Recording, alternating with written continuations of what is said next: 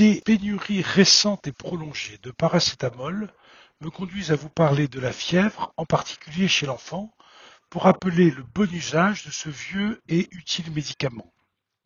Il existe une peur ancestrale de la fièvre chez beaucoup de parents, car on l'associe souvent à une gravité particulière ou aux convulsions. La fièvre est avant tout un mécanisme de défense contre les microbes, qu'il s'agisse de virus ou de bactéries. Quand votre enfant présente de la fièvre, cela veut dire qu'il a mis en route son système immunitaire pour se défendre et lutter contre lui. Lutter contre la fièvre, c'est un peu lutter contre ses propres défenses. Donc, première règle, on ne donne pas de paracétamol pour faire baisser la température.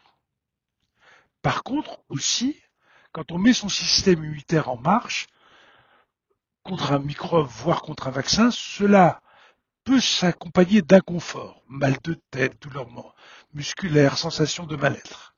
Et ces sensations n'ont aucune relation directe avec la hauteur de la température.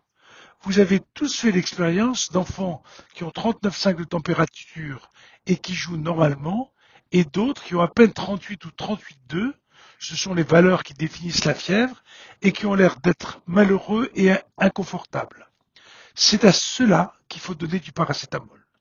Donc, la deuxième règle, on donne du paracétamol en fonction de l'inconfort. On peut parfaitement ne pas avoir de fièvre et besoin de paracétamol.